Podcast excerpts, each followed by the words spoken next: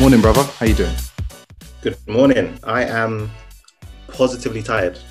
Um, positively because it's it's all for the good reasons, all for positive reasons. But I cannot ignore the fact that I am tired. How are you? Yeah.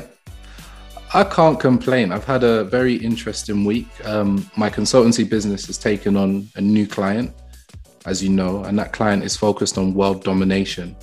And there's nothing more invigorating than an ambitious client who really wants to, to be as big as they can be. It really makes you check your own self and say, oh, you know, am I been ambitious enough? So that's been really interesting. It's just spurred me on. So I've got energy. It's a positive thing, I think. Environment's everything. Um, in the last conversation I overheard with her, it made me realize that there are some people here who are truly going to make a positive impact. Their energy and is just galvanizing. It empowers people to want to do more. Mm. So yeah, I'm, I'm proud of her. I'm excited for what the world's going to see. It's been almost 100 days for you in your new role. And it's come into a, to a, a bit of a head there. How would you characterize those that those first 100 days? It's enabled me to do a deep dive. Um, so, for our avid listeners, uh, at the very beginning of this year, we started the Tuckman model of series, looking at norming, storming, etc., etc. And within the last hundred days, I've been able to do a deep dive into the idiosyncrasies of the organization, how it works specifically, what the quick wins are, and what are the long-term priorities. The second part of that's been me trying to succinctly convey that to other people. One, to help them to either realize these are the real priorities, or two, to impose what I believe are the priorities, because not everything can be worked on at once. Um, we are getting into the storming phase where mm. there are instances of conversations where I'm having to take a seat back and say, actually, my focus is the core and not the branding. We can change the branding as long mm. as the mm. core stays the same. This needs to be implemented. Um, so it's, it's, fascinating times, and that's going to really ramp up speed in the next few weeks. Just continuing to store, continuing to see who can play what role and what's missing to actually achieve the goal set. One of the things that you said, which I think perfectly um, characterizes a discussion we're going to be having today, is about keeping the core the same but changing the branding. Um, today, we're going to be joined by two amazing characters who I think embody the ability to adapt and change and respond to their environment. We have two individuals who have got various identities simultaneously. They're athletes, they're performers, they're entrepreneurs, they're siblings. Um, and I'm already upset because I know that because we've only got an hour to go, we're not going to answer all of the questions that we need to answer during this discussion um, but we're going to do our best. Um, Jonathan and Hannah Ruth Moore are co-owners and lead coaches within Sayal. Uh, that's a subscription-based service which gives users access to both live and pre-recorded instructor-led fitness content. So imagine logging into your Netflix account and being able to access fitness courses from a range of different coaches. Now, this is a very innovative model, which I think perfectly characterizes the time that we're in and shows you that even during a global pandemic, there's a way to achieve growth. I'm really looking forward to this conversation. And without further ado, I really want to bring both uh, Jonathan and Hannah Ruth in. So, welcome, welcome to the, the discussion. Welcome to Expensive Lessons, Hannah Ruth, John. Hello, thank you, thank you for that lovely introduction. Um, that was that was perfect, and um, yeah, thank you for having us today. We're looking forward to it. Pleasure to be here, both Avi and Afolabi. Um, yeah, it's a uh, thank you for inviting us on. We look forward to diving in. well, without further ado, so whenever I get the opportunity to speak to people who are performing, uh, and when I say performing, I mean every day bringing their effort into a space that needs them to feed it. Um, I, I always want to try and understand what the DNA looks like um, Afolabi has a question about entrepreneurs and whether entrepreneurs are born and born or made. So, Hannah Ruth, my question to you is How would you characterize your father? My dad. Um, do you know what? That's a very, very good question. I like that question. Um, do you know what I would say? I've identified, I think, over the years, as you grow and get older, and you see your your parents as actually people, and not just parents. There's there's a difference. At first, mm. you grow up and you look up to them, and you know they take care of you, and they, yeah, they do a good job in, in raising you. There's a different. You see them in a different light, a different perspective, and now I'm much older, and um, looking back at the things that they've done for me and the sacrifices they've made, I look at my dad and I'd say, you know what, he was an entrepreneur. He was definitely someone that was very creative. And I didn't realize it. You know, he was always he was always trying to create a new thing. He was always trying to pitch a new pitch a new idea and get people moving and get people bring community together. So it's it's not a shock um, that myself and my brother are doing exactly the same thing um, in, a, in a different way, in a, in a new way. So, yeah, I describe my dad as a as a very driven, very resilient, very resilient, very um, entrepreneurial, and just a just a, a cool dad, you know. Yeah. When when you said resilient, Jonathan shook his head aggressively, like, yeah, resilient. where, where, where does that come from? Well, it, you have, you know, I can't remember who said it, but I just maybe it was Bob, Bob Marley himself. But he, if you don't know where you come from, you're not going to know where you're going. Mm. So uh, I live in England, but that, my heritage is not from here. Um, so uh, from a young age, my dad took myself and Hannah back to the Caribbean, to Jamaica. So he's from a, uh, a small, um, he's from a place called St Mary's, parish called St Mary's, and small place called um, Guava River, Pimento Hill, Guava River, you know. And my dad is now approaching his 70s, so you know, he, he's he was he was born a long time ago, and going to school, having uh, shoes, having the necessities that I have today was a luxury. Go, going to school was a blessing. Now you, you, you that's not that's not you cannot mix those two words in today's society because going to school you have to go it's, it's illegal not to go to school and you know having the right amount of uh, nutrition and water was a is a blessing then to be in that situation and uh, you know the eldest sibling take care of your siblings come to england buy your first house at 20 become a professional table tennis player um, travel around europe just the way, you know, growing up, I used to walk down the street. Yeah, this is no nowhere. I used to walk down the street, and people say, "Mr. Moore, Mr. Moore, is that you? How are you doing, sir?" And I, and this would happen all through all throughout my my childhood. So growing up, I would say, "Wow, people really respect my dad." You know, my dad led Ingram School to basketball national championships and, and winning it. So growing up, I saw my dad as as the superhero. People adored him, people looked up to him. I didn't know of his background when he first, um, at that age. I only learned it in my late 20s. And then I looked back and I said, wow, I have to do what I need to do because without my dad, and obviously my mom as well, not only would I not be here, but I wouldn't have the the res- I, I cannot I cannot fail. Look where my dad's come from. Mm and look where I am now. Mm, mm, mm, I love it. Um, you mentioned your mum briefly. Now, one of the things that I've noticed in my life is that whenever you have a big personality, mm. you need the right type of person to help contain that personality. so tell, tell me about your mom, Jonathan. Yeah. Okay. Yeah. So the, the mum was making sure that everything was ready. Mm.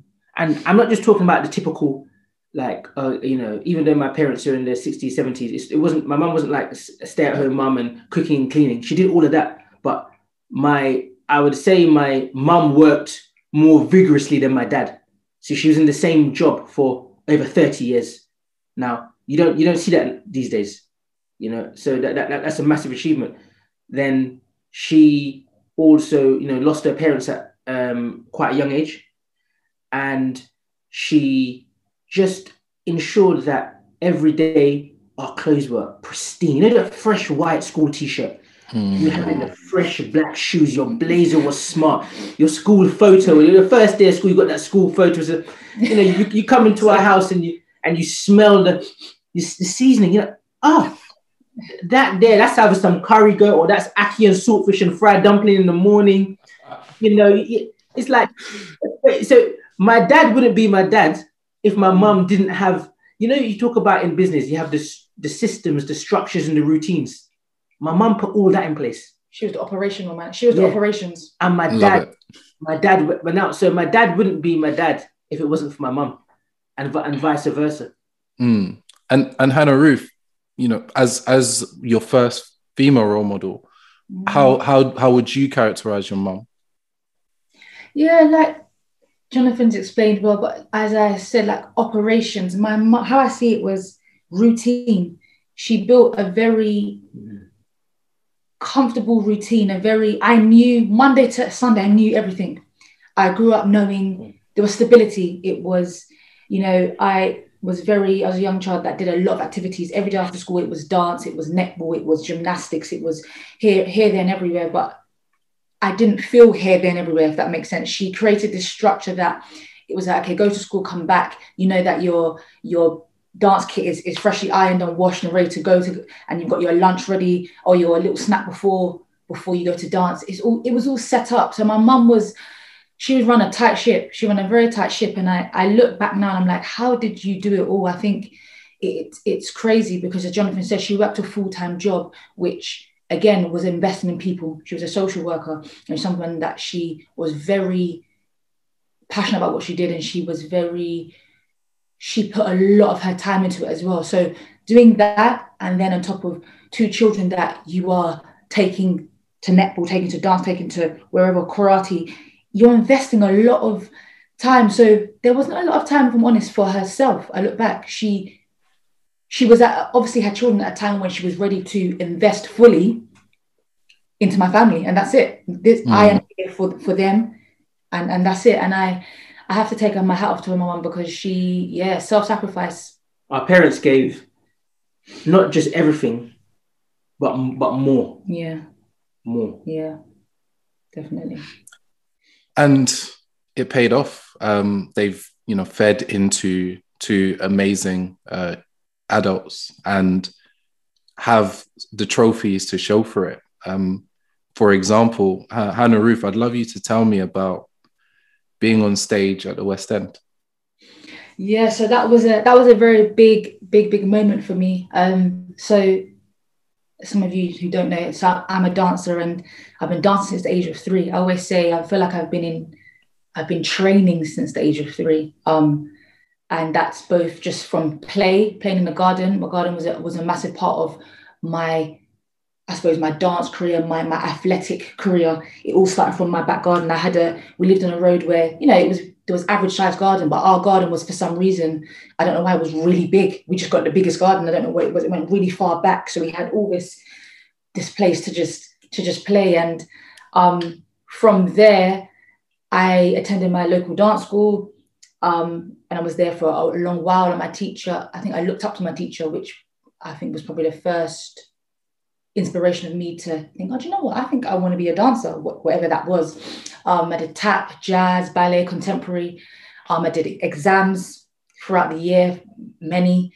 Um, worked work my, work my way up, and then just continued that. I think I got to, to teenage years, and I was always a time where you can easily, I think, decide, you know what, I don't really want to do this anymore, or but I managed to push through and continue doing it, um, even though you know maybe there was distractions.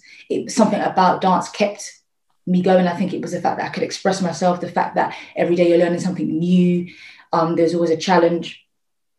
Um, and then yeah, going into going into West End was took a lot of work. It took a lot of grafting. I think it took maybe longer than I expected it to, but it it was a moment that I'd been waiting for. I think all my life. Um, I was traveling and touring before that on a Michael Jackson tour, and and yeah, we I don't know, we we spent a lot of time like I going to say? We spent a lot of time like touring around, and I don't think we expected the show to make it to West End. I think it's you've got to earn your and you earn your points. And so when it did, I think for us as a show, we were we were just ecstatic. So for me, it wasn't just like a big moment for me, but it was a big moment for us, such a small company that have traveled. We literally traveled everywhere in England to places I've never heard of before, and then to make it onto the West End stage, it was a big moment for all of us. So it was, um, yeah, I, I can't describe it other than just just exciting. You're you're a very humble person, uh, Hannah Ruth, and um, I agree there when you say that. what what I know about dance, which is very little, you could probably put it on a small piece of paper. But what I know about dance is that it's fiercely competitive, fiercely competitive, especially for the people in the upper echelon. So my question to you is, what qualities do you think you had which helped you get to the point where you were on stage in West End doing what you'd been brought up to do? First of all, I would say resilience. Um, but that that builds up over time. I think you have to have to have to have a love for it. And I'm going to be honest, it's love hate. It's not always love. I don't think um, anyone that says they you know they do a, something like dance or athletics it's not an always constant love. There's a, there's always that kind of swinging pendulum where you love it and sometimes you, you hate it. And the reason why I mentioned school was because was after school there were times where it was like, oh, I could easily hang out with my friends, but it was like, no, got tap Monday, jazz Tuesday, uh, contemporary Wednesday. It was you know Friday or evenings where maybe I'd want to hang out, and so there was a lot of sacrifices in my teenage years that I made to to to do that. So yeah, sacrifice that would be another one. Um, and constantly having to evolve.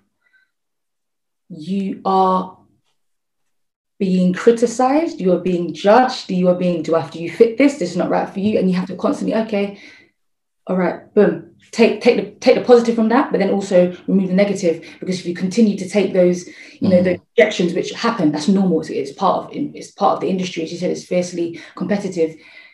You know, you'll end up not um, having yeah what's the word so self deprecate, not believing in yourself so you have to mm. constantly build that value system myself that you know i'm good enough. Um, I, you know this is something that i love. This is something that i know where i want to go with it. So ignore the distractions.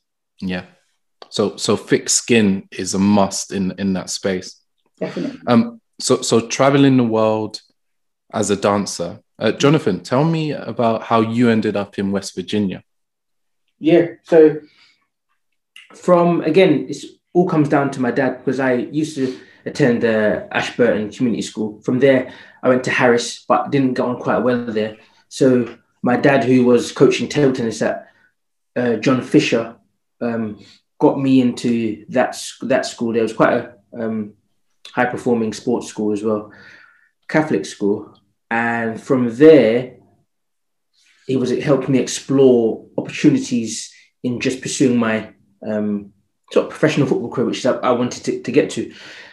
So we approached a sporting agency called First Point USA.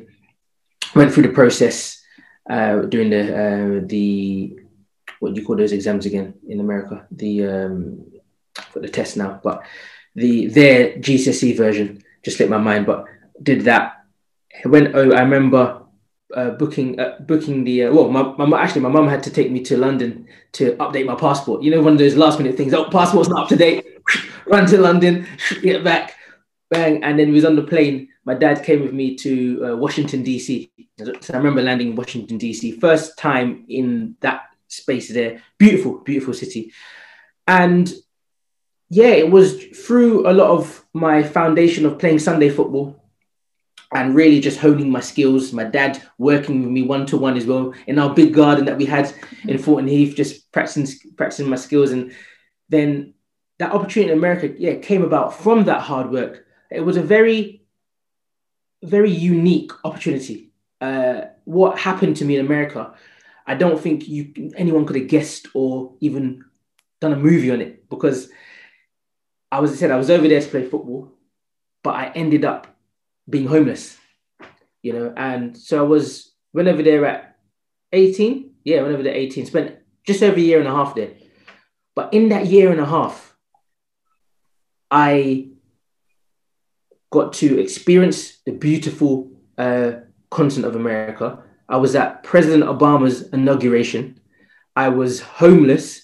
I was um, I was meeting people from all different walks of life. I made Sierra Leonean brothers, got to understand and kind of learn the language, and return as somebody who realized that as a black person in the United Kingdom, what I've been exposed to is so minute compared to what maybe the average black person is exposed to in America. I'd never seen a, a, a really large house until I went to America. I see a large house with swimming pool and with garage and gym. I was like, black people can actually attain this. This is unreal. I, I remember sitting in my dormitory and this guy speaking on the TV. And I'm not really, a, I wasn't a politics person at all back then and really interested in news. But this guy captured me with, with his words and his voice. And little did I know this was the president elect Obama. And then I said to myself, you know what? I'd love to sort of be like this guy. And I, uh, my friend introduced me to his mentor. His mentor was the Senate for the United States of America. As a Senate, on the day of the inauguration, the roads are closed in Washington, D.C. But because he's got a special pass, he drove us in his van through the, through the quiet streets of D.C., dropped us off and said, Jonathan, um, Amadou, here's your tickets, go. So we walked around and thousands of people are getting ready to, for Obama to, to, to, to be announced. And you're there and you just, I couldn't see because I wasn't as close, I wasn't that close, but we could, could, hear from TV screens around, etc. And just witnessing the first pres- um, black president of the United States to be inaugurated, that really, that really uh, um, just magnified my mind and my belief to come from somewhere like Thornton Heath and seeing what the lifestyle that I'm used to living to seeing that a black person can run a country and also living a house and have a lifestyle that if it was only seemed like a movie encouraged me to want to make a difference in my life and others when I came back to United Kingdom. It's it's clear as day that that has had a, a formative effect on your life, um, and how could it not? You know, one of the most iconic moments of our entire lifetime, I'm sure, one of the moments that's going to be captured in history long after we're gone is something that you got to witness firsthand, which I think is is is is amazing, and I'm sure inspired your steps going forward. So my next question is: Tell me about how you got introduced, Jonathan, to martial arts. Yeah, it was so on my return, I on my return from America, I wasn't sure exactly what to do.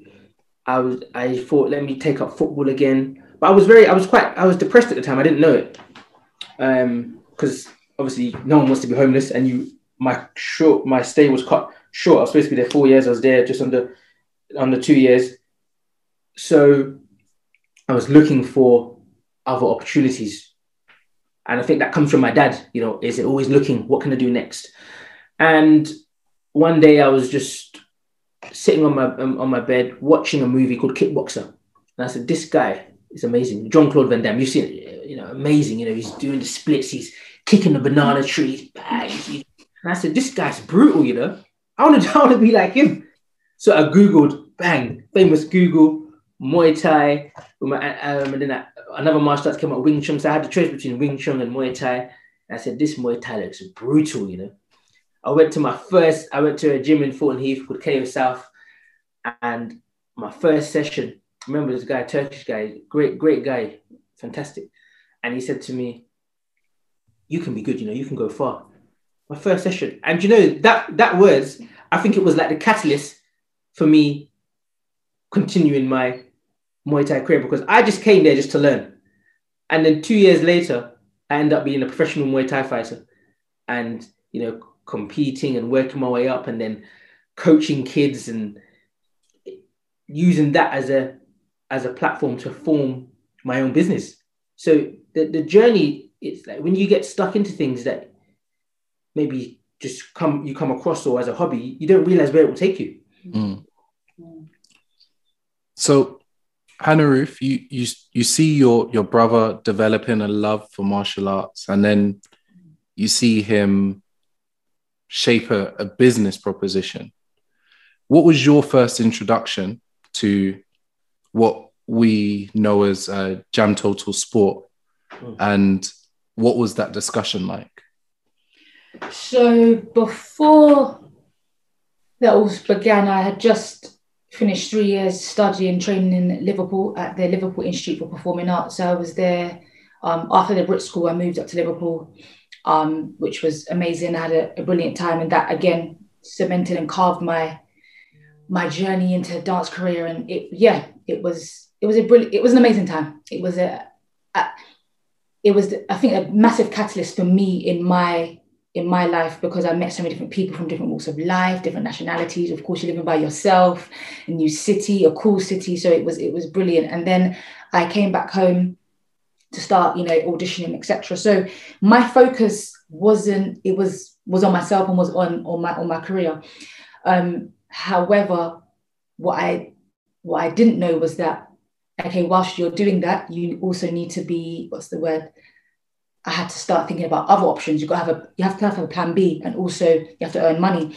So I saw my brother was doing martial arts and teaching and coaching. So that summer we we we started to started to help him out. I know how that conversation happened, but we just started to travel around um in Merton and we were teaching in children's centers. So these are like children aged, gosh, three, three to five.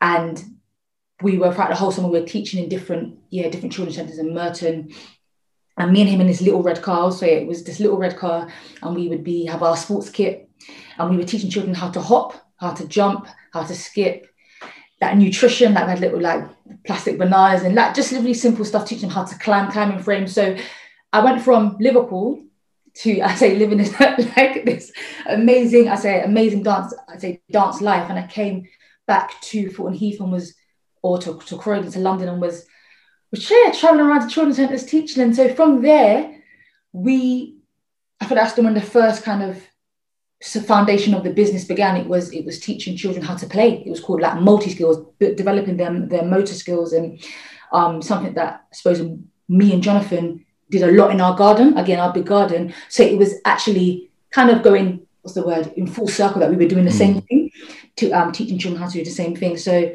that was the, that was the first instance, and I think from there we just decided, well, you know what, we both you come from, back from America, you you know you um didn't work out. However, you know our passion, his passion and love for sport was still there.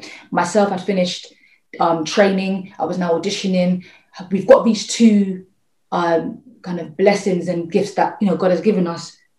Like why don't we just like start this little business? Like we, we can do this, like teach them to do this. Like this is it just makes sense. So I said that was the first occurrence of of Jam Total Sport, but was it even called Jam then? I think it was I, I think it was called something. I don't know what it was called. It was it was called something else. It, yeah, there's been many levels to, to to this to this business, and yeah, and I'm gonna I want to bring Afolabi in because I've seen him just nodding and taking notes, and he, he looks like he's enjoying himself. Um, but before I do, I want to ask um, just one last question, and I'll ask it to, to Jonathan. So, you had this idea for a business. Did you feel like a, an entrepreneur at the time? Did you have the skill set required to deliver, or was this a situation where you went, I'm in. I'm just going to do it and sink or swim? That's a good question, you know. A very good question. And I want to elaborate on that a little bit more. Because, yeah, you know, self defining, talk about self defining. Who are you? What's, what is your why? How did you come about? And that word entrepreneur, at the age of, so I started business, I'm 32 now, and I started business at 20, that first business. I didn't know what entrepreneur was it just seemed like a it's it seemed like a, just a fancy word, like um, like champagne, you know. and I remember listening to your previous podcast. I think you talking to uh, Craig and Sean, Original Flavors, and you talk, talk about uh, why. So why why are you here, Jonathan? Why are you doing what you're doing? As you said, knowing where my I come from, my dad comes from, and where I want to go really helps me. And what happened to me in America? So what I didn't touch on was when I was homeless in the homeless shelter, there was a, a gentleman who, who approached me and said, Jonathan, well, I didn't know my name, but young man, you're here. Why are you here? And I, I explained to him, you shouldn't be here. You're, you're far too young. Let me go and buy you some uh, some food. So by the way, this this was a homeless guy himself, and his his day job was to stand on the side of the interstate, so a busy road in America, dressed up as the Statue of Liberty, holding like this mm-hmm. all day. That's all he did. And he took me to the shop and bought me my first lunch. You know, fast forward, I'm back in the UK. So my, my why? What, what am I going to do? Why am I doing what I'm doing? What happened to me, I didn't want to happen to any other young people. And it dawned on me that I've got this gift of sport. So this is when I, I set up Jam Total Sport. So my why was birthed from suffering and not wanting to see other young people go through what I experienced. And this wasn't an entrepreneurial venture. This was just like getting the getting the work getting the work done. I had nothing else to do. It's either, it's either you know you're from Croydon, Thornton Heath. You either pick, do you do something, or you join a gang, or you or you you, you know you start robbing somebody for for, for, for, for money. You, you, what's your choice? So I, I took the I think is the harder route, creating something from scratch, and decided that let's make a difference to the lives of young people and adults through uh, dance and sport. Thank you, Jonathan. Afolabi. I love you. I enjoy just being able to sit back and listen and absorb. Genuinely, selfishly, this is incredible. Um, you are two incredible individuals. And I say that first because oftentimes we don't accept that. And sometimes it's hard to accept all that has been done.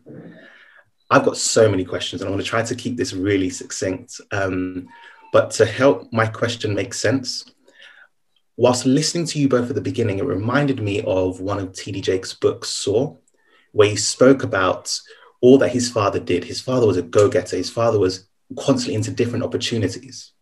But as he got older, he started to realize both the benefits of what his father deposited in him and what his father maybe could have done better.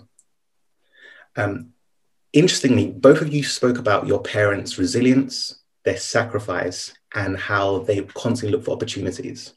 And then individually in your stories, you also mention the words resilience and sacrifice and being able to evaluate. So they've clearly deposited that into you. Now, I am really focused on this because I'm a parent. I'm also in education. So I'm always thinking about how can we be intentional about giving back to the next generation. So, all that being said, my question is based upon what you have evaluated from your parents, what is it that you want to definitely pass on in your business, in your relationships with your future children? And what is it that actually you want to do differently that they maybe didn't do to definitely get to the next level? Maybe we'll split that in half. So, um, how about if we say, Jonathan, what do you want to pass on? Mm. And Hannah Ruth, what do you want to do differently? Mm. So, for me, I want to pass on my my skills, my skills in terms of my sporting ability. I'd like to be able to share the technical aspects of what have made me a, a great athlete to those young children who desire to not even be professional athlete, but just enjoy sport and and and let it be part of their lifestyle. Second, um, second, but I think is most important. So I think this will go in front of the sporting ability. Is like love and unity, and what I mean by that is just caring for the person next to you and sharing that your those gifts with others. So I share with A, then B, um, A shares with B, etc., etc. So that the the love spreads, and in turn, that's unity coming together with a, with a, with a, with a, with a common goal. And eventually, when they have kids, that's a very good question you, you pose, um, Afolabi, and it's I haven't quite nailed it, but one thing, and it might sound strange me saying this, but although I want my children to have a better life than I've had, even though I've had a good life, is I want them to experience suffering as well. I, I think uh, the reason why I say suffering is, is, is why do you want without suffering? I don't think you no you cannot be successful. I, I, I don't I don't think it, you can. Suffering is important for for growth, for learning, for nurturing, and for me, it's how am I going to create an environment where they know they're loved and protected, mm. but they also suffer at the same time. I, I, I, love that, and it's reminiscent of Viktor Frankl's book "Man's Search for Meaning." It's um, it's through suffering that we find our meaning, um, and just just to illustrate that point, you don't know that you love something until you're willing to suffer for it. Mm-hmm.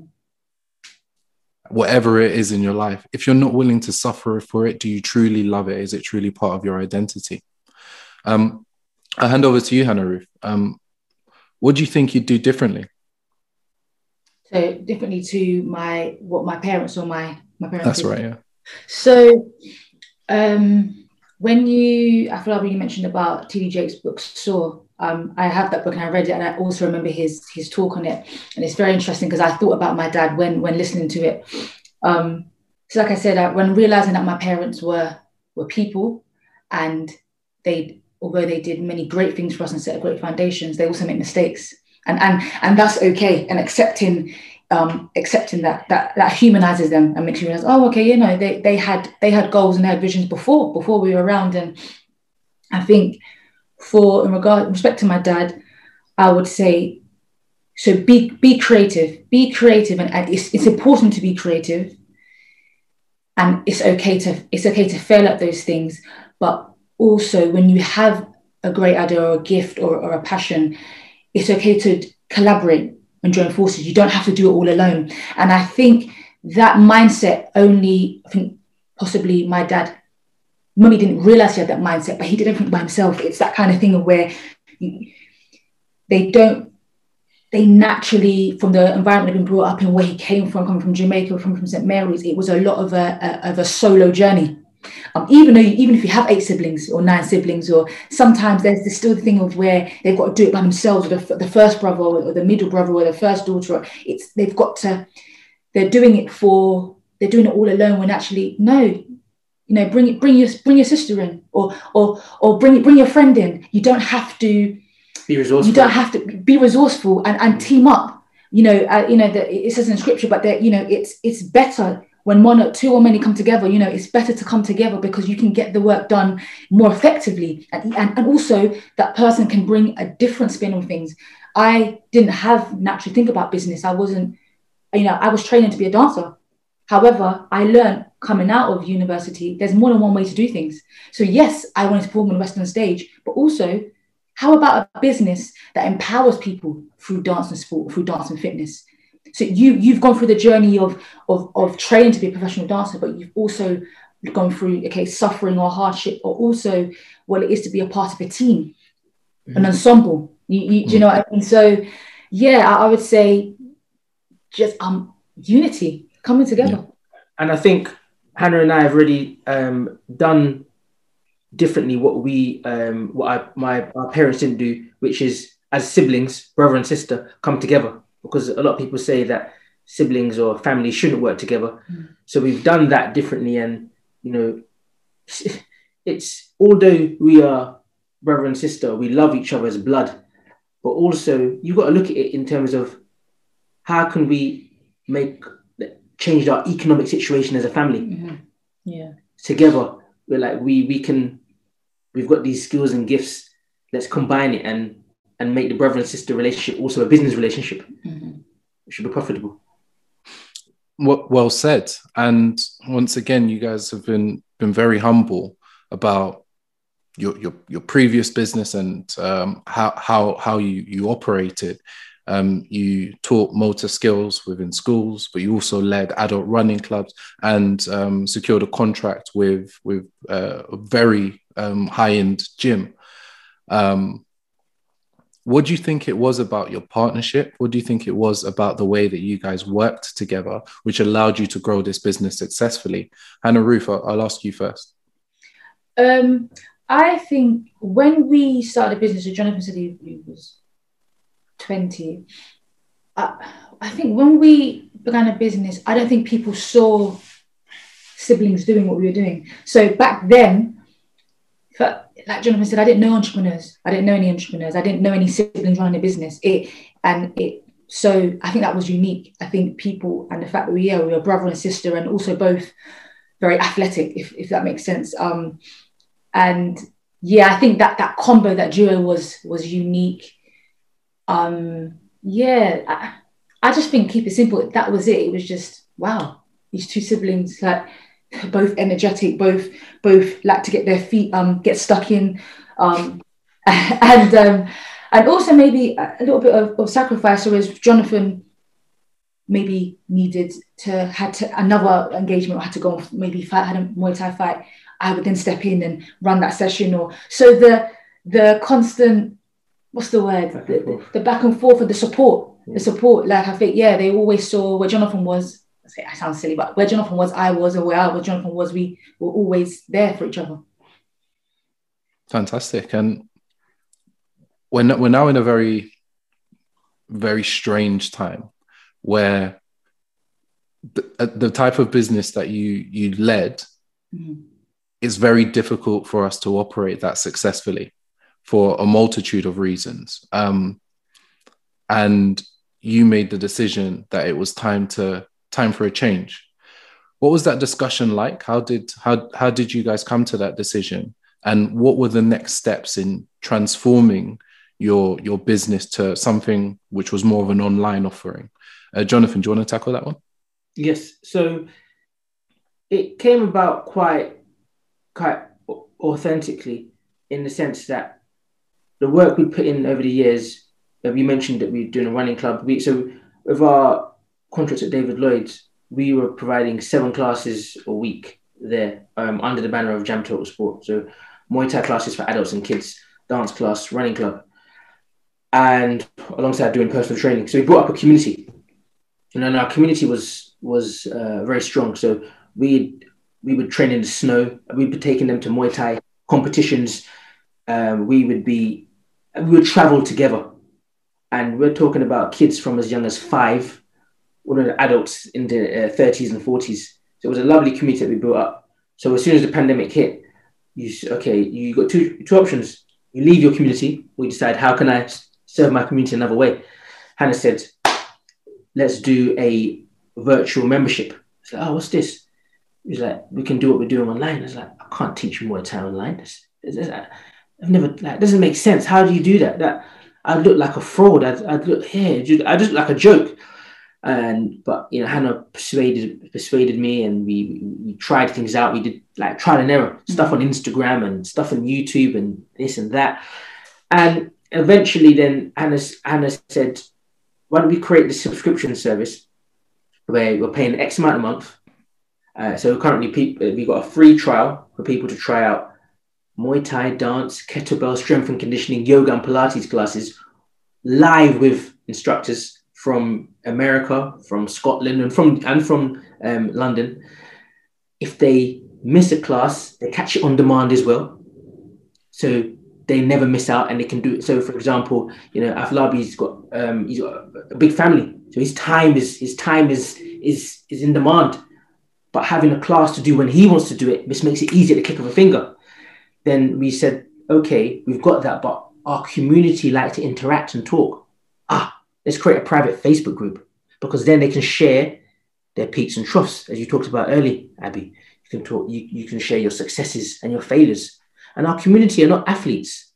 Our community are just are people who want to look after their mental and their physical well-being. That's why our mission is all about strengthening our community's mental and their physical well-being through dance, martial arts, and fitness. So through that, we've created that product, which then allows people to work out from the comfort of their own home, switch on your laptop, just like we're doing now, and exercise. I love it. Now, one thing that isn't necessarily visible to members of the general public is a significant change in target customer for your business.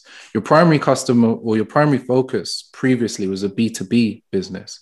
You were looking at engaging with other businesses, gyms or schools, etc. But your new business is B2C. You're targeting the consumer more directly, which requires an entirely different marketing approach. So I've got a, an interesting question, uh, which might lead me nowhere, but I'm going to ask it anyway. Hannah Ruth, who is Isabel? Isabel. Oh, so Isabel is our, our marketing manager who we met around I think September. Or Jonathan knew her previously, so Isabella. Isabella, to be correct. Her my sister-in-law, she knew her beforehand, and she, Jonathan met her, so we know her through there. And she basically does all our marketing. And in September, when we had launched, because the lead up, even before September, there was a good few months of Jonathan said, testing, trialing, creating this virtual membership, hiring coaches, getting the platform, the software to to run the classes. So there was there was all that lead up that was to anyone out there that has done that now or is doing that, I would say is is, is very rigorous because moving online is not the teaching part is actually the easy part. It's the make sure you're having good signal, the soft that the software is good, how how people access the classes. The the technical stuff that I generally would say I'm not very good at, I had to get good at and get confident at. So all that happened beforehand. Um, and once we created this virtual membership, it's like, okay, well, now we need, you said, customers, people, people need to know about it. And again, when we started a business, there was no well business plan that we wrote up. There was wrote up. There was no um the strategic was like, oh, okay, you good at martial arts, good dance. Okay, boom, let's start a business. Do you know what I mean? It was it was it was old school. It was old school. It was raw. It was so we built up our community, like Jonathan said, through word of mouth. You know, people knew I think about one time where one boy said to Jonathan, "Oh look, I think he was with Olivia." Mm. "Oh, there's Active Kid." That was another one of our franchises. So people knew us through mm-hmm. that that children's centre that we taught him how to hop, or that school, mm-hmm. Garfield. Do, do, you know what I mean? All those different. Mm-hmm. So our, our, marketing was via mouth. So now we're in a pandemic. Okay, we can't we can't act people the same way. Like we, I can't just go, hey, you like dance? Yeah, come down to my class. Then it was okay. We need to be more savvy with it. We need to be more strategic with it. We had to. We had to. It was a very big learning experience for myself. A massive learning experience last year because I had to unlearn some things, learn some new things, and open my mindset to doing things in a different, in a new and different way. So we decided to uh, we met Isabella and we wanted to get the brand more out there and start building the brand again, introduce people to what we're doing. So it was, you know, as you know, on socials, you know, building it up on socials and creating a Facebook group and newsletters and a different way of of of meeting, engaging people, and letting them know that hey, you can do, you can work out, you can access dance and sport classes from the comfort of your own home, but in just a, a, a new way. And tell tell me about the name mm. Sayao. Where did that come from, and and how did you decide on it? I so um, I think this is where when you talk about the word entrepreneur, it's you know I don't use that word often, but I think just from my journeys and experiences in life. So December 2019, obviously my wife's Filipino, so we head over to, the Philippines to meet the family, and you're embraced in the culture. You know what it's like when you meet a new culture, you want to know everything about it, you want to learn it, you want to feel it, you want to breathe it, and getting to understand the language. My wife speaks it fluently, Cebuano. And I said to her, um, my mother-in-law, when I returned, when we were looking to rebrand, what's the word for dance? She said, sayao. So I say it again? Sayao. So I Googled it. And it said sayao, meaning dance, also used in reference to martial arts. And I was like, what? No, that's this is too coincidental. Dance and martial arts, that's Hannah and I. Have to choose this word. So then we uh, hired a, a, web designer, and they were based in the Philippines. So when we gave them the word Sayao, because they're Filipino, they, they knew exactly what what what the word was, and they could feel it. Because when you run a brand, you want someone to feel, you want the, your customers to feel it, to understand it. So she took us through the history of of, of what Sayao is. And so if you look at our S, that S that we have on our on our logo is part of uh, the old Filipino alphabet called Baybayin, and um, we we wanted to create that so that yin and yang on the on the on the, the logo as well. So um, we represent Hannah and myself. The the shape of the S represents movement, which is part of our mission, you know, getting people moving well, moving often. So that's where the, the origin came from. And then from there, we wanted to build a, a brand around it and make sure that people understand when they see that logo what it represents, what those colors stand for, and what is it that they do. The two of you make my job very easy. Um, expensive lessons is all about teasing out the experiences that other people have and then transforming that that that experience into learning for the people listening so that they can go away and say okay well how did this experience impact them? And what can i do in order to have a similar experience? And what you guys do so well is articulate not only the outcome but the decision making process that led to that outcome. And what I hope the listeners are doing now is asking themselves the same question. When it comes to anything from transforming their business into a new operating model to approaching marketing to differently to even creating the identity for their brand you know it's not about going oh you know they um, went to the, the philippines and uh, found this incredible new word so i'm going to go to the philippines too and see if i can no it's about identifying your core and your, your, your core values and creating something which represents them um, intrinsically. So my responses generally for this have been incredibly short because I just love the fact that you guys are able to articulate your journey so well. Um, and Afolabi has been chomping at the bit to get in again. So I'll hand over to, to him for for another question. Abby, you've taken the words out of my mouth in terms of just a summary. Like expensive lessons is an educational platform. Now, people might not like that phrase, but it's a platform for us to learn from one another's experiences. And you are just exuding authenticity and the power of collaboration. Um, Hannah Ruth, you mentioned that one of the ways in which you might wish to do things differently to your parents is to actually collaborate, and you are doing that together. And through your collaboration, it's bringing about critique, it's bringing about quality assurance, but it's also bringing about organic ideas. Why don't we do this online? Which is an amazing way of pivoting during this time period. And there are many people who will be in your shoes who developed something which was growing and the pandemic hit. And they thought, okay, maybe this will be a few months and it turns into a whole year. And they're thinking, can this survive? Mm-hmm. And maybe one of the roots is realizing what you're actually providing, which is a service to a community, a community which you want to move well and move often. You know exactly what you're about. Your identity is strong. Everything's authentic including your branding. So these are tangible lessons for everyone. So people thank you so much really appreciate it. And as as, as we said we, we're always trying to to learn. And i think it, it's important that we never switch that off. For, mm. for you two as entrepreneurs who've been in business now for for over a decade learning new things can start to become a bit of a challenge because you're so focused on delivering that self improvement can almost take a bit of a back seat. So my question to to you, Hannah Ruth, is how are you overcoming that challenge currently? How are you making sure that you can still grow?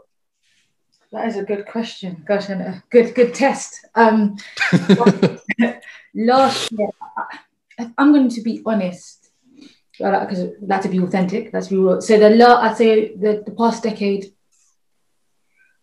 I was learning, of course. I left school, finished university, all those things. So you're learning kind of does take a backseat. That you slow down. You're on your, your mission, as you said.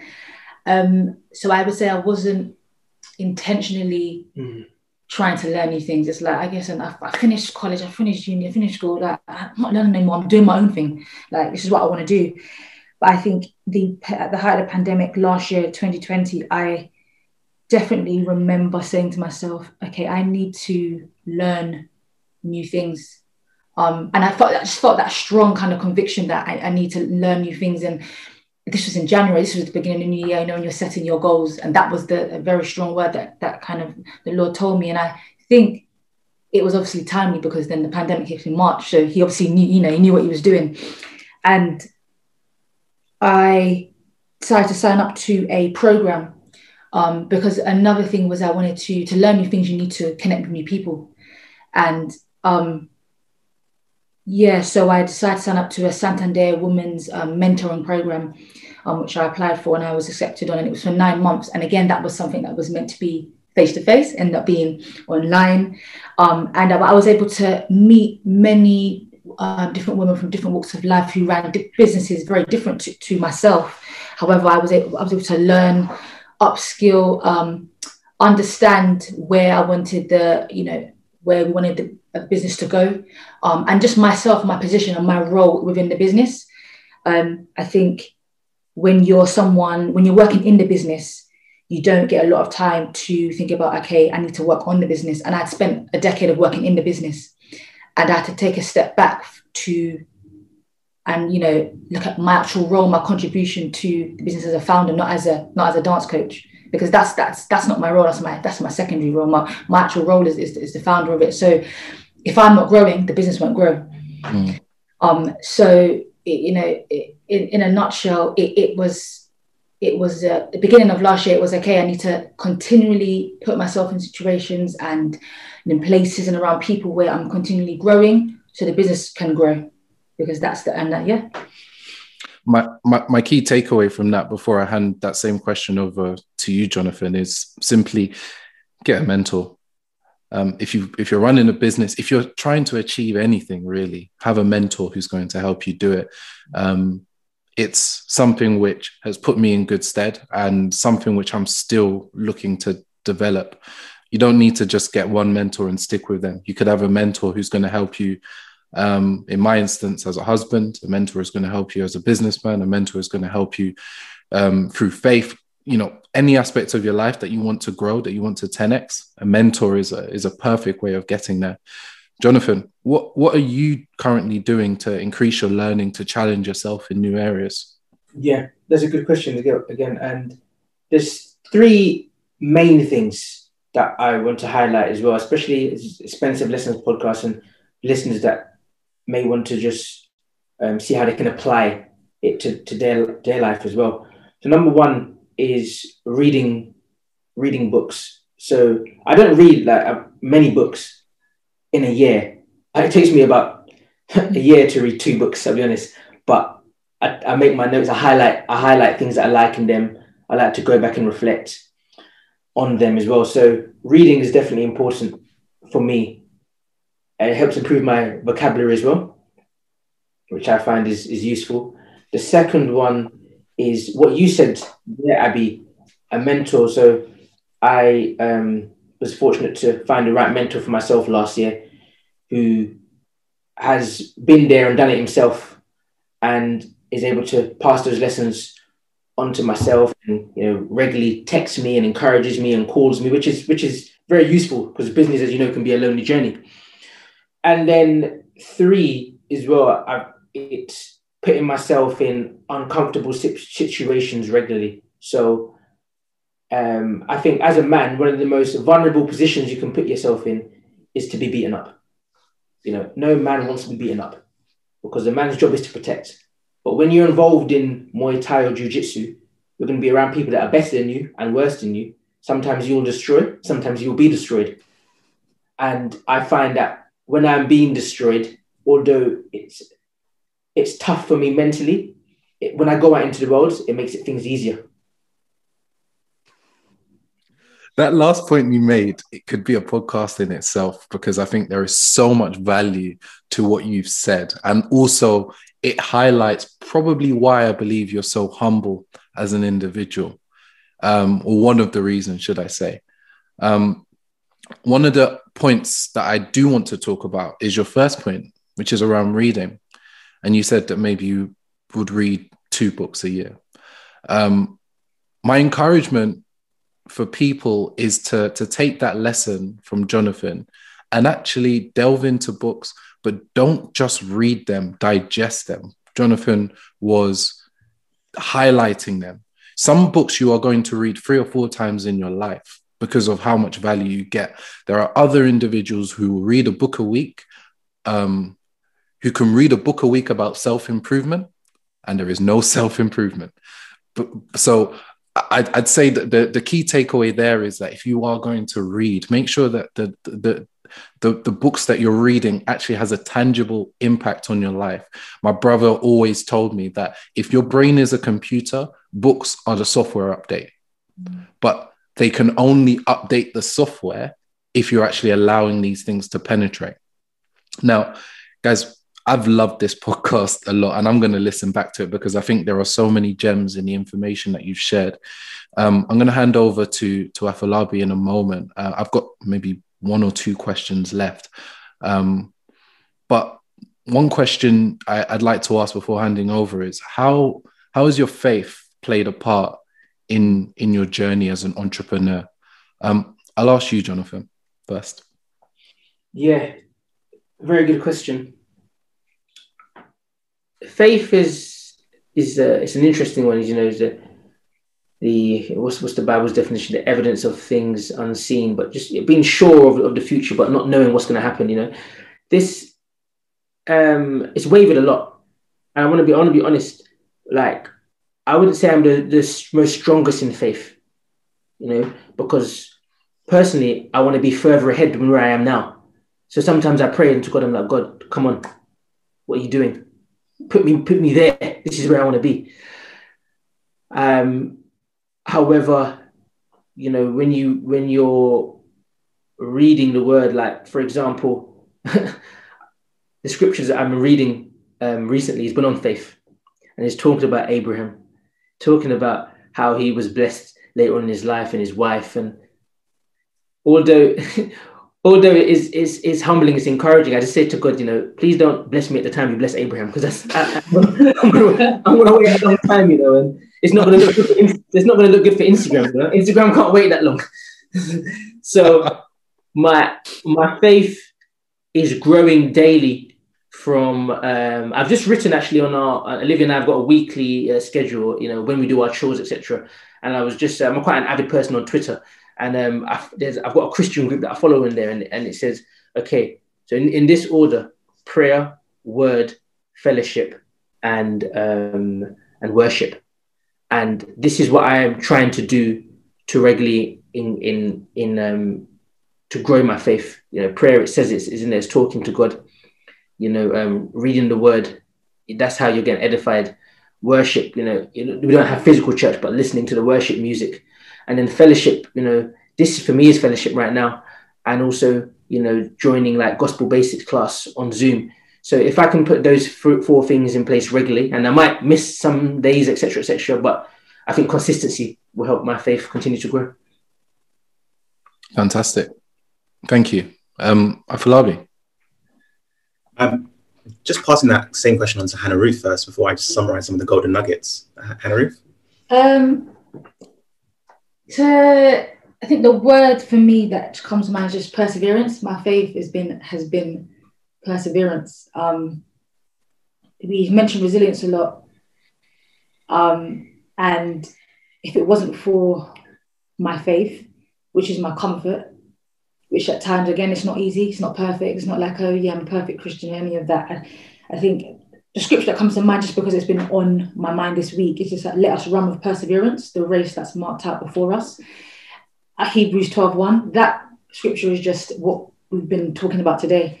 It's just constantly run with the perseverance. Yes, taking time to rest, taking time to step back, but um, just our journey has just been a lot of perseverance and it will continue to be perseverance. Um, but it's marked out for us. It's marked out for me and Jonathan, just like Abby's is, just like yours is, I thought Abby's. Just it, it's your race and you're not racing against anyone else. So everything happens in its own time. And at times there's many times where that can be frustrating, as Jonathan said, to to accept. You want to give up you're, you're looking at other people in, in mm. their in their lane, but you're on your own lane. Stay in your own lane. And um, you know, yeah, it's and just continue to persevere. Mm-hmm. Reiterating Abby's earlier point, you speak so succinctly and fluently that no one needs to really summarize your points. But for those people who are really avid listeners and want to take away sound nuggets, I've just been making a few notes as to things that you are really unearthing. Um, at the very beginning, um, Jonathan, you spoke about suffering and how one of the things that you're trying to pass on was suffering. And when you said that, I thought about the idea of growth being uncomfortable. And we've continued to speak about growth is uncomfortable. And thus, we need that perseverance, as Hannah Ruth mentioned, because that uncomfortability is necessary for that next season, for you to be able to withstand that. Um, it's funny that you mentioned, Jonathan, that you don't read often, but when you read, as Ali mentioned, you study. That is not a bad thing. That's better. It's far better that you study, or any of us study, than we just consume books like fast food, but it doesn't actually impute into us. Nothing actually changes. Um, I really like Hannah Ruth's quote if, if I'm not growing, the business will not grow. And she spoke about conviction. And that is something which any founder, if they haven't felt, there's a problem. Um, because I, I felt that as well. And it's so important for us to realize that we have to continually invest within ourselves mm-hmm. from our own souls, but also within us and our spirits. There is that conviction that there are things that we should be doing or maybe not doing, and listening to that because that voice is going to be there. It's going to, you might ignore it, but it will come up again. And you'll probably regret ignoring it because it was prepping you for that next season coming. And you've done that. So, one takeaway I'm taking away from this is just continuing to listen to the Holy Spirit in me who is guiding me. Um, so, from me, thank you ever so much for actually joining us today. Yeah, it's been a it's, it's been a very interesting one for me. Very uncomfortable because normally I feel like what what information people share with me, I can then go on and expand and maybe take it in another direction and add to it. But what you have done in many responses to my questions is provide a very complete answer. And I've just kind of had to go, yeah, I, I, there's nothing else for me to say. Thank you. Moving on to the next question, which for me is great because I don't get to enjoy these podcasts during them. I normally get to enjoy the podcast afterwards when I re listen. That's not the case for this podcast. I've listened to what you guys have said and gone, these are gems. And then I had to wake up and go, this is my podcast. I need to need to keep it moving. Um, so what, what that highlights is a level of wisdom. And wisdom doesn't come by accident. It comes through being stretched, it comes through being tested, and it comes from suffering. Um, and it comes from expensive lessons. So my final question uh, to you, and I'll start with Hannah Ruth for this one. Um, in your journey, what has been your most expensive lesson? Gosh, many expensive lessons. We don't need to relive all of them, but um, you know, again, I was listening to your previous podcast, and um, you were some one of the I think it was again it was Original Flava, and they said I'm going to say the same thing, but I think it's because it, it is many founders go through this, and Abby, you were like you were in agreement with it very, very strongly. But it's as I said about collaborating, it's great to collaborate. However, know that who you're collaborating with, know that is their value systems the same? Is that do they see the vision of what you are doing? Do they believe in the vision of what they're doing? So it would be um, your team, hiring, recruiting, um, there's been many many expensive lessons through that so um, just just know know your team I, I really hope the listener how how many founders do we need to get on to, to say let's know your team I really hope the listeners are taking this one away. Thank you, Hannah Ruth, because absolutely, I think it is one of the things that causes the most pain um, for for a founder. And if you've got a poor team working with or for you, you do not sleep well. So please heed the words yet again uh, from from our founders. Uh, over to you, Jonathan. Yeah, I think my one um, seems quite simple, but quite powerful. I, for myself, is most expensive lesson has been just the mistakes that I make weekly and daily, whether it's not uh, doing an, an admin task right for the first time, or whether it's hiring the wrong person, as Hannah just mentioned, or whether it's being reactive rather than proactive. But again, I think that's the uh, the, the, the the blessing because I, I don't want people to be afraid of making mistakes. Make mistakes, and in a weird way, enjoy making mistakes because that's when you're going to grow further. Your business is not going to be successful, or you are not going to be successful as a person until you make mistakes. You know, Afolabi, you have children, you remember when they were um, not walking, but to walk, they fell probably a thousand times. You know, and I want to encourage myself and others to make mistakes daily, but write them down what they are and then look at how you can improve on them. The value of journaling um, is is really understated, and it's something which I want to um, develop a discipline for going forward because I see people doing it and I see the benefit that it has in their lives. So once again, another gem, another nugget to, to for, for people to take away, capture the mistake that you did, but also the lesson that you learned from it. Mm. Hannah Ruth Jonathan, this has been fantastic. It's been a perfect way for me to start my day, and I'm really grateful for the way that you blessed us listening uh, and and the listeners uh, at home. So Sayaw is a business which is growing, which is a, a business which people can access right now. How can how can the listeners find out more about your your company? Um, so you can check out our website, which is www.sayaw.co.uk. That's S-A-Y-A-W.co.uk. And you can find out all about what we do there. Um, and then also you can check us out on social media. So that's our Instagram. That's Sayaw Limited. Um, again, S-A-Y-A-W. And on Facebook and also YouTube, if you want to, you know, a few fitness tips. And that's it. I want to say thank you to, to, to you both as well. Um, like we talked on that word sacrifice. You guys, um, for the past over 365 days, have been sacrificing your time to teach us and others expensive lessons. So, um, you know, I think your listeners should take heed from what you would do uh, religiously, because without, if you wasn't consistent in what you were doing, your podcast wouldn't be successful. Your listeners wouldn't be enjoying what you're doing. So, your living living word and uh, an example to what you hope your listeners will put into practice for their lives. So well done to you guys and, and thank you. Thank you very much. Ladies and gentlemen, this has been another episode of Expensive Lessons where company directors share with you the fruit of their labor, the lessons that they've learned in this long, winding road that is entrepreneurship. We look forward to the engagement, we look forward to the questions, and we look forward for you catching us next time. Take care. God bless.